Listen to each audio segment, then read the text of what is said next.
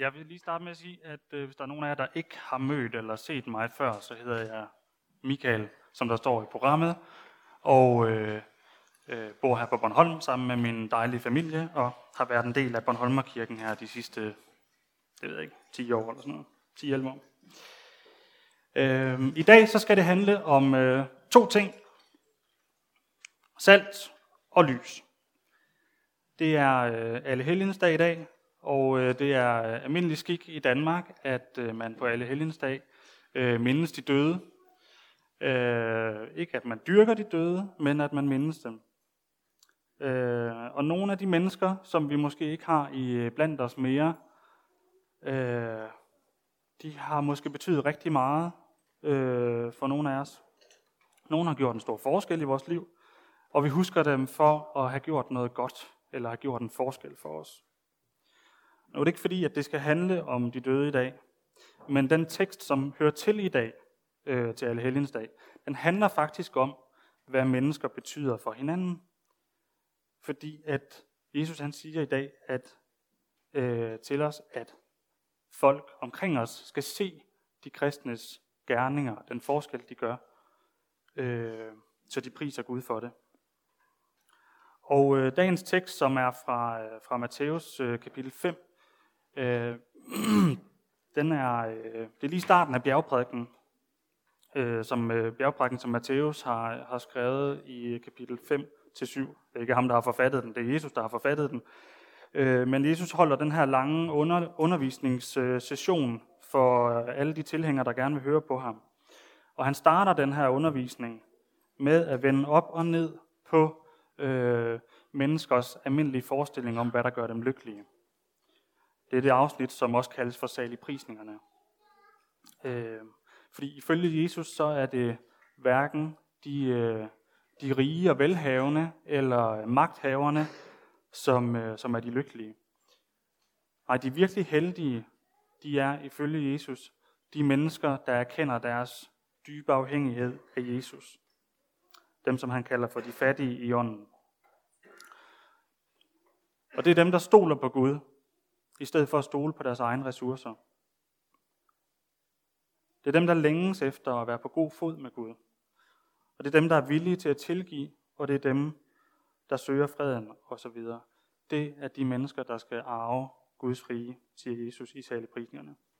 At det er de virkelige heldige og rige mennesker. Øh...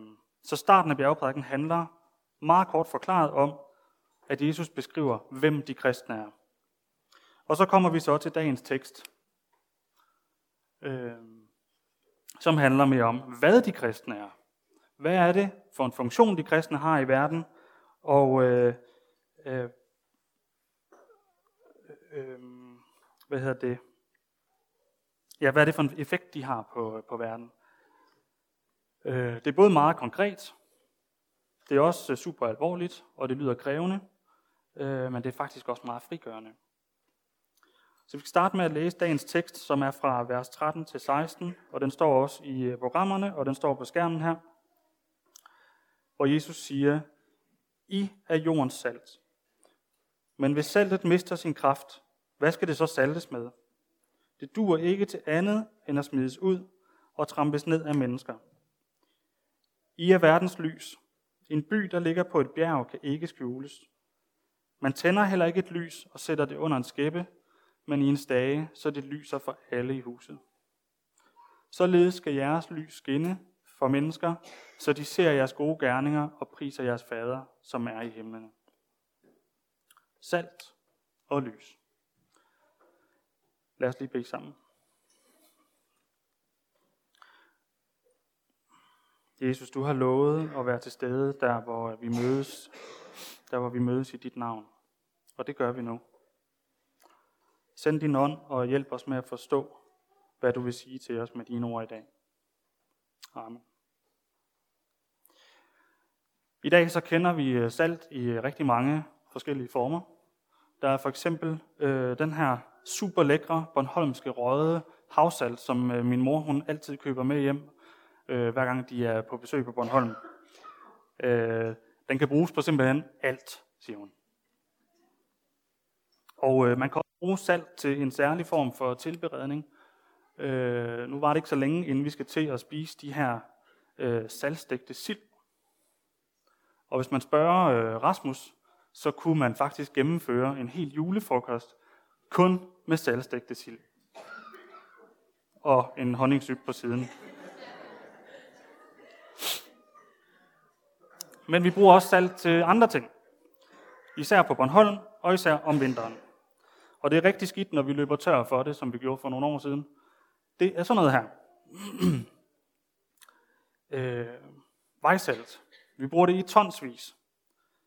Øh, og det gør vi for at holde veje og fortov og sådan noget fri for is, sådan så at, øh, at vi ikke glider og ikke kommer galt afsted. Eller vi kan bruge det i øh, opvaskemaskinen, sådan noget her. Og jeg har aldrig fattet, hvordan det virker. Jeg har tømt en kvart pakke øh, opvaskesalt i maskinen den anden dag, og jeg kan stadigvæk ikke få den der åndssvage lampe til at holde op med at lyse. Øhm, uanset hvor meget salt jeg hælder på. Men uanset hvad vi bruger salt til, om det er på maden, eller i opvaskemaskinen, eller på vejene, så gør det en forskel. Det er der ingen, der er i tvivl om.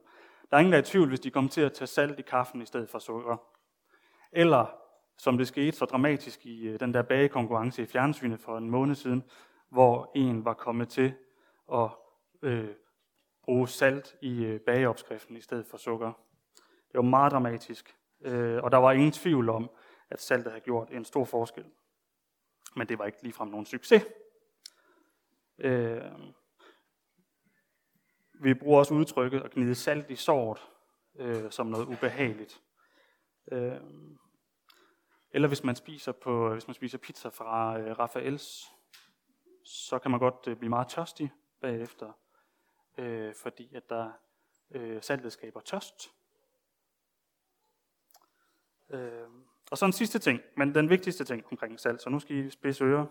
Hvis vi spoler tiden tilbage til øh, før fryseren og køleskabet blev opfundet for cirka hundrede år siden, og endnu længere tilbage, så brugte man salt øh, til at konservere maden med. Øh, og på Jesu tid, altså for to tusind år siden, der var det kæmpestort det her. Salt var så vigtig en ressource øh, til konservering af mad, at Roms soldater de fik lønnen udbetalt i salt. Og salt på latin, det hedder øh, salarium, som vi kan genkende fra ordet for salær, eller engelske salary. Så nu har jeg også lært noget i dag. Men, men det her, det blev en millionindustri i Europa i, i middelalderen, og salte sild og eksportere rundt i hele verden. Saltet har nemlig nogle egenskaber, som gør, at kedelige ting som bakterier og mikroorganismer, der gerne vil nedbryde kødet, at de ikke trives super godt i et saltholdigt miljø. Og på den måde kan saltet altså afholde, eller i hvert fald bremse øh, maden i at gå i forrådnelse. Så når Jesus han i dagens tekst i dag bruger udtrykket, I er jordens salt, så kan det altså godt handle om, at jorden er gået i forrådnelse. Det perfekte skaberværk, hvorom Gud han sagde, det er godt. Det er ikke perfekt mere. Øh, synden kom ind i verden, og skaberværket er i forfald. Men Jesus vil have saltet til at bremse forrådnelsen. Han vil have, at saltet modvirker forrådnelsen i verden, og giver smag, og skaber tørst, tørst på evangeliet, indtil han kommer igen, og gør alting nyt. Derfor så er det også relevant, at vi spørger i dag, hvem er det lige Jesus han taler til, når han siger det her. Hvem er det, han kalder for salt? Ja, teksten står jo som sagt som en del af bjergprædiken. Og sådan som bjergprædiken indledes, øh, så er der altså en del mennesker til stede. Der er det her udtryk, skarne. Øh, men der står, men også, der står også, at hans disciple, de, de sad lige rundt om ham. Altså tættest på. Og når vi taler om disciplene, så taler vi om øh, bønder, fiskere, toldere, øh, nogen fra datidens modstandsbevægelse, et par hidsige brødre, en, der blev stikker og siden begik selvmord, øh, mennesker, som havde svært ved altid at forstå Jesus, øh, en løj om sit kendskab til ham, nogen flygtede, da det virkelig galt. Med andre ord, ganske almindelige mennesker, ligesom mig. Godt nok med et ønske om at følge Jesus, men stadig smækfyldt med fejl. Så hvordan kan Jesus øh, kalde sådan en samling mennesker for øh, salt og lys for andre? Det kunne han, fordi at han udgjorde den forskel, som betød det hele. De blev saltet af ham. Hans lys skinnede på dem, så det kunne mærkes og ses. Og det kommer jeg tilbage til til sidst. Men sådan så, at der nu er milliarder af mennesker, der har fået lært Jesus at kende via dem, disciplerne. Der er blandt os her på Bornholm. Vi har smagt det salt, som giver os tørsten på evangeliet, og som bevarer os mod at gå til i vores egen egoisme. Så nu kan vi selv være salt. Og Jesus siger til os i dag, at vi er det salt, som bevarer jorden fra at gå i forrådnelse. Øh, og det er ikke, selvom det er to tusind år siden han sagde det, så var det ikke nyt på det tidspunkt heller, for det er den samme tankegang der ligger, der ligger, der ligger i første Mosebog kapitel atten, hvor at øh, Gud har planer om at ødelægge byen Sodoma, øh, fordi at Sodoma er gået i fordærv, i forrådnelse. Gud siger, der lyder et højt skrig fra Sodoma og Gomorra, deres synd er meget stor.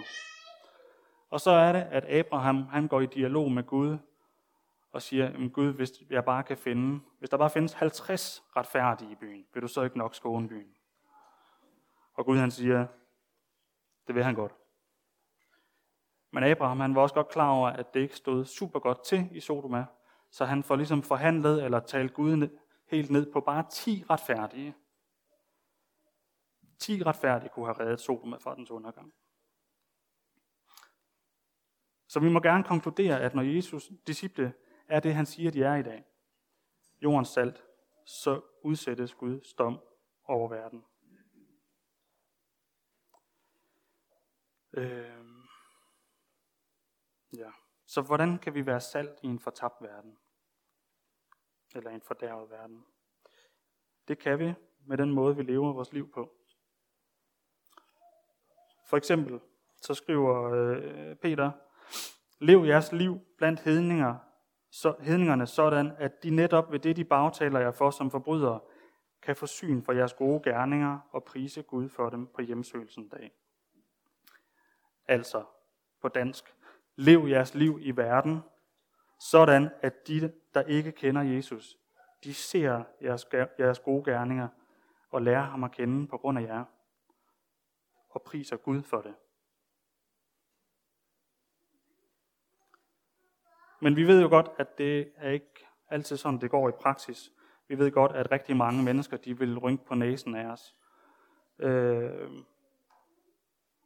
og bagtale os, måske ikke ligefrem som, som forbrydere i, i kriminel forstand, men måske mere bare som nogle øh, uoplyste, snæversynede mennesker, øh, der forsøger at belemre moderne, reflekterede, rummelige mennesker med vores fundamentalistiske og ekskluderende og diskriminerende tro på en bog, som mange mener er forældet. Det er i hvert fald noget af den retorik, man godt kan læse øh, i øh, nogle af kommentarsporene på de sociale medier, hvis en kristen har delt et eller andet opslag, som er lidt radikalt, øh, som kan være modstand mod abort, eller, ja, eller som forleden, hvor jeg læste et øh, opslag, en af mine gamle efterskolekammerater, Øh, som er øh, uddannet teolog. Han har delt et opslag øh, med en artikel, som underbyggede, at øh, vores køn, om vi er mand eller kvinde, at det simpelthen er noget, der kan konstateres som en biologisk realitet. Altså artiklen påstod, at man ville kunne se på mig, om jeg er mand eller kvinde. Øh, og, og den artikel, den havde han delt. Og øh, når man så læste kommentarerne til opslaget nedenunder, så var det meget tydeligt, at øh, det er bare ikke særlig moderne at have den holdning. Øh, og folk tager, øh, så tager folk så virkelig øh, Ja, Bibelens syn på skabelsen er bare dybt forældet i vores verden i dag, og intolerant og ekskluderende. Og det var tydeligt at læse i kommentarerne, at når en kristen står frem og står ved en bibelsk holdning, så tager folk det meget øh, tungt, føler sig trådt på. Øh, og så den her tolerance og rummelighed, som vi skal have i den moderne verden, den er lige pludselig ikke så stor og så tolerant og rummelig alligevel. Og nu er det her bare et eksempel. Det er ikke fordi, at jeg vil prædike, at det at være jordens salt, det er at blæse til kamp mod transkønnethed. Øh, det er simpelthen bare for at påstå, at der sker et skred i samfundets holdninger, øh, som ikke er i retningen mod Bibelens holdninger. Fordi verden er i forfald. Og at når vi som kristne tør kæmpe imod, om det så handler om køn, eller sex, eller flygtninge, eller ægteskabet, eller materialisme, eller om rige og fattige, jamen så giver det ofte ballade. Øh, vi har talt en del om det her i vores, eller vi har i hvert fald talt om det i vores B-gruppe. Altså, om, skal vi bare lade som ingenting? Når det er, at samtalen går, det kan være på Facebook, men det kan også være i kantinen på arbejdet, eller det kan være øh, mellem naboer eller venner, eller hvor det nu er henne. Skal vi så holde munden lukket, når vi er vidner til en samtale, som taler imod vores kristne overbevisning? Skal vi gemme os og lade modstanderne øh, beholde taleretten og lade deres budskab vinde frem uhindret? Øh, helt uden at nogen hører vores syn på sagen. Vi tror jo, at vi kender sandheden. Den eneste sandhed. Det tror vi på, men tør vi at gøre modstand? Øh, og hvordan skal verden omkring os overhovedet finde ud af, at de kristne er uenige, hvis ikke at de kristne de siger noget? Øh, jeg er selv en pivskid, hvad det angår. Øh, og jeg tager hatten af fra min efterskolekammerat, som tør at, at dele sådan en artikel her, og tage al den modvind og alle de hug, der kommer for, for at gøre det. Øh, jeg tror på, Og, og det kan godt være, at det kommer til at stå for egen regning, men jeg tror, at det er en måde, vi kan være salt på. At, den måde, at det er en måde, vi kan bremse den her forrådnelse på. At vi tør stå frem med sandheden og være dem, vi er. Øh, og både mene og gøre noget andet, end det, som, som verden mener og gør. Øh, som Jakob øh, skriver i Jakobsbrevet, den, der vil være ven med verden, står som fjenden af Gud. Det er en måde at være salt og kæmpe på, mod forrådelsen på, men der er også mange andre gerninger, som øh, Bibelen og som, øh, som Jesus taler om. Øh, Jesus for eksempel, siger for eksempel, at vi skal elske vores næste. Øh, det med at elske sin næste, det kan de fleste af os finde ud af, hvis øh, næsten er en sød person, som øh, gør gode ting mod os. Øh, og hvis næsten er en, som vi også selv får noget ud af at være sød mod, så er det nemt nok. Men Jesus siger også, at vi skal elske vores fjender. Og det er ikke særlig nemt. Og det er heller ikke normalt. Men det er salt, og det er lys. Jeg er i gang med at læse en bog af Steve Timmis. Jeg troede faktisk, den stod nede på, men den har nogle gange stået nede på, på hylden dernede. Den hedder Bare Jesus ikke havde sagt at. Og den handler om nogle af de her udsagn, eller de her ting, som Jesus siger, øh, at han gerne vil have, vi gør, som vi måske inderst inden ikke har så meget lyst til at gøre. Det kan for eksempel være at elske sine fjender. Det ligger ikke naturligt for os. Eller Jesus siger, fornægt dig selv. Sæt alle andre højere end dig selv. Midt i en verden, hvor at øh, samfundet siger til os, realiser dig selv. Sæt dig selv højest. Få en coach, der kan hjælpe dig med at, at nå dine mål. Så siger Jesus, glem dig selv. Eller, at vi skal tilgive igen og igen og igen for den samme forbrydelse. Han siger, du skal ikke bare tilgive syv gange, men syvoghalvfjerds gange. Jesus siger også, at øh, du kan ikke tjene både Gud og pengene. Vi kan ikke komme til Jesus Øh, og ikke være villige til at slippe alt, hvad der binder os af materiel øh, rigdom. Og det er midt i en verden, der handler om, at vi skal rage til os, og at vi skal sikre os selv økonomisk. Det var bare nogle eksempler. Men det er ting, som Jesus siger, altså de her gerninger, som netop gør, at vi skiller os ud fra mængden. At vi er salt og lys øh, for verden omkring os. At vi gør en forskel. Men det er noget, der kræver noget af os. Øh. Og samtidig så understreger Jesus alvoren i det, med at sige det her med, hvis saltet mister sin kraft. Men hvis saltet mister sin kraft, hvad skal det så saltes med? Det duer ikke til andet, end at smides ud og trampes ned af mennesker. Øh, Lukas han skriver det på en lidt anden måde. Salt er en god ting, men hvis saltet mister sin kraft, hvordan skal det da blive salt igen? Det duer hverken til jord eller gødning. Man smider det væk. Med andre ord, så siger Jesus, øh, at hvis vi ikke er det, vi er, så er vi ubrugelige. Hvis vi ikke tager konsekvensen af det, han har kaldt os til at være, så kan han ikke bruge os. Ligesom han taler om at bære frugt, og at de grene, der ikke bærer frugt, de hugges af og kastes i ilden. Og det er den alvorlige del af det. Jesus han er meget direkte omkring de her ting, og lægger ikke fingrene imellem, når han taler om konsekvenser. Øh... Og så hører jeg nemlig, så hører jeg til dem, der godt kan begynde at blive bange, og pludselig tænke, jamen kræver det her så, at jeg skal gøre alle de her svære gerninger, øh, for at jeg kan blive frelst og accepteret af Jesus? Kræver Jesus, at jeg skal gøre alle de her ting, som jeg ikke har lyst til, som ikke er normale at gøre, øh, for at jeg overhovedet kan blive frelst? Og det er meget vigtigt, at øh, vi lige tager det spørgsmål op i den her forbindelse. For det er ikke det, det handler om.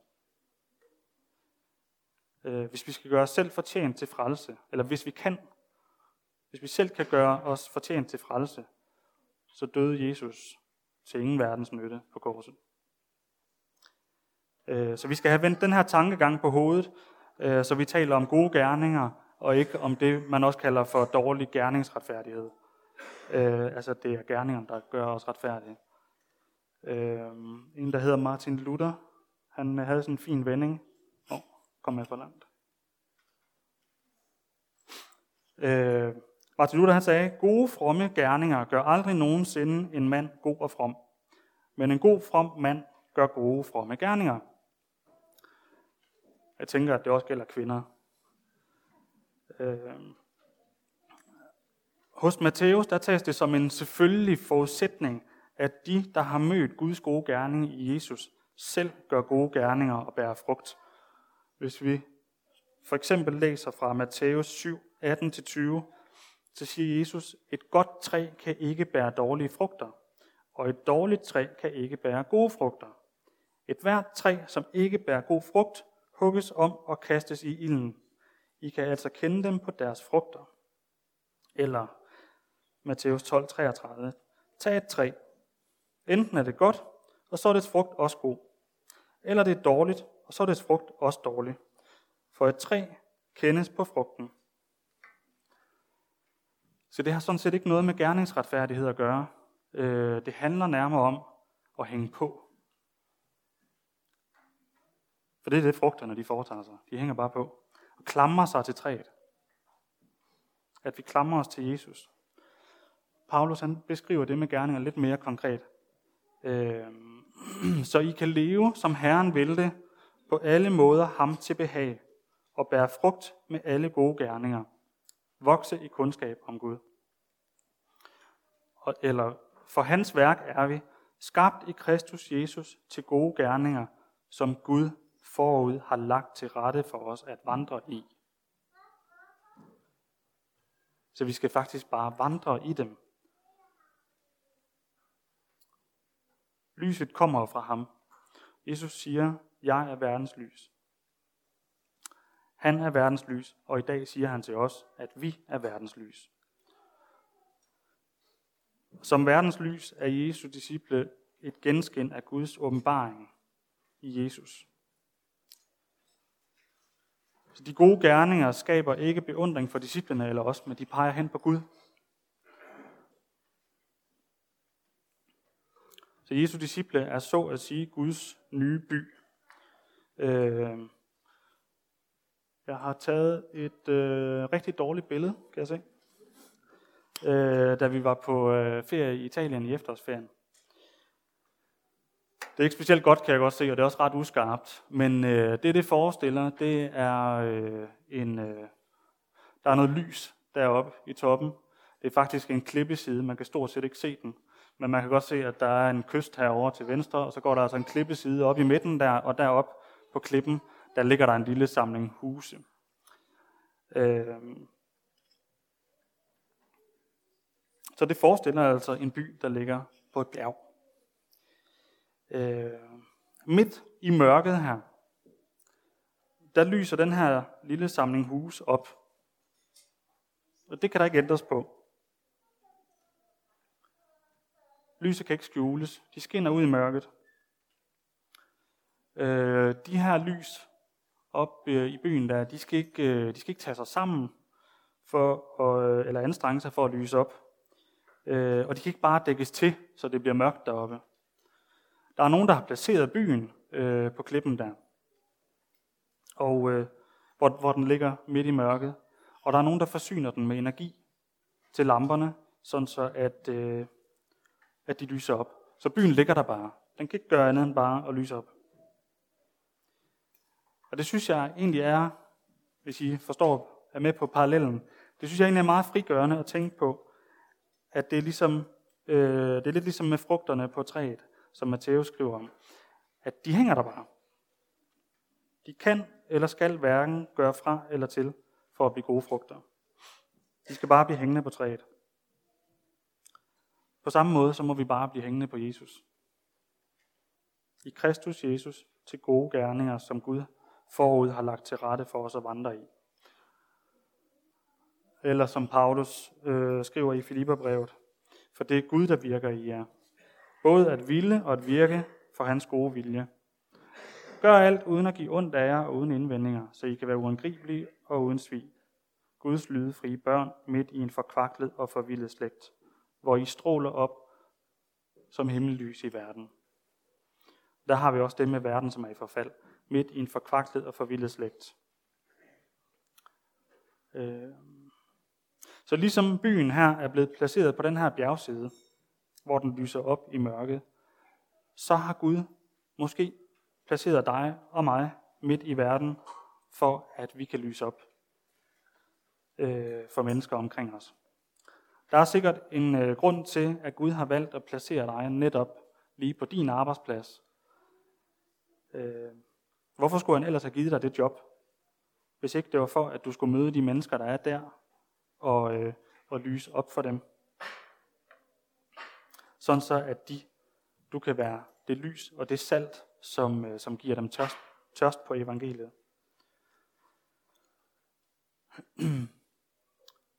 Der er garanteret også en øh, god grund til, at Gud har ladet dig få det hus, eller den lejlighed lige der, hvor du bor. Fordi han ønsker, at øh, du skal lyse op for dine naboer. Men det er Gud, der står bag dig. Det er ham, der har placeret dig. Det er ham, der forsyner dig med energien, så du kan lyse op. Det er ham, der er øh, træet, som øh, trækker saft og kraft op til grenene, så de kan bære frugt. De skal ikke gøre andet, end at bare blive hængende. Så det handler altså ikke om at tage sig sammen. Øh, jeg holder rigtig meget af Paulus' vinkel på det i, øh, i anden Korinther fire, fem til syv. For vi prædiker ikke os selv, men Jesus Kristus som Herren, og os selv som jeres tjenere for Jesus skyld. Til Gud, der sagde, at mørke skal lys skinne frem. Han har ladt det skinne i vores hjerner til oplysning og til kundskab om Guds herlighed på Jesu Kristi ansigt. Og så kommer det. Men denne skat har vi i lerkar, for at den overvældende kraft skal være Guds og ikke vores. Denne skat har vi i lerkar. Så hvis en skinnende skat, hvis nu vi tager en skat, der skinner rigtig meget, det ved jeg ikke, om sådan noget det findes, men vi leger, at det gør, og man tager sådan en skat og putter det ned i et helt perfekt lerkar, så kunne det for eksempel se sådan her ud, sådan så at øh, lerkarret er perfekt, og ingen kan se, at der er en skat indeni. Men hvis vi nu i stedet forestiller os, at lerkarret ikke er perfekt, at det er fyldt med fejl og revner, så kunne det måske se sådan her ud. Det er altså et maleri. Øhm. Så kan skatten, som er evangeliet, så kan den få lov at lyse og skinne ud igennem lerkarret. Og i den her billedsnak, ja, så er det selvfølgelig evangeliet, men det giver ret god mening, at jo mere tykvægget og robust og perfekt det her lerkar er, jo mere bliver hele, jo mere fjollet bliver hele ideen om, at skatten den skal kunne lyse igennem. Øh, så vil det jo bare komme til at, oh, komme til at se sådan derud. Så kan vi kun se lerkarret. Og der er stor garanti for, at der ikke er nogen, der kommer til at se evangeliet igennem det lerkar, hvis man putter det dernede. Øh. Så Jesus, han kan bruge dig og mig til at skinne, oh, nu, skinne igennem. Med alle vores fejl og alle vores mangler, så vil han lyse igennem os. For vores naboer og vores kollegaer og vores medkristne. Gud vil, at vi er hans folk, og at vores liv har virkning i den her verden. At vi tilfører livet krydderi, og vi sætter en stopper for rådenskab. At vi oplyser vejen, og at vi med vores gerninger og ord og reaktioner afspejler noget af det, som Gud selv er. Sådan at andre kan se det og give Gud æren for det. Amen. Far i himlen, jeg takker dig for dit ord i dag. Jeg takker dig for, at du, øh, du giver os kraften til at, øh, at være salt og lys for dig og for andre mennesker. Jeg beder dig om, at øh, du vil, du vil virke igennem os. Amen.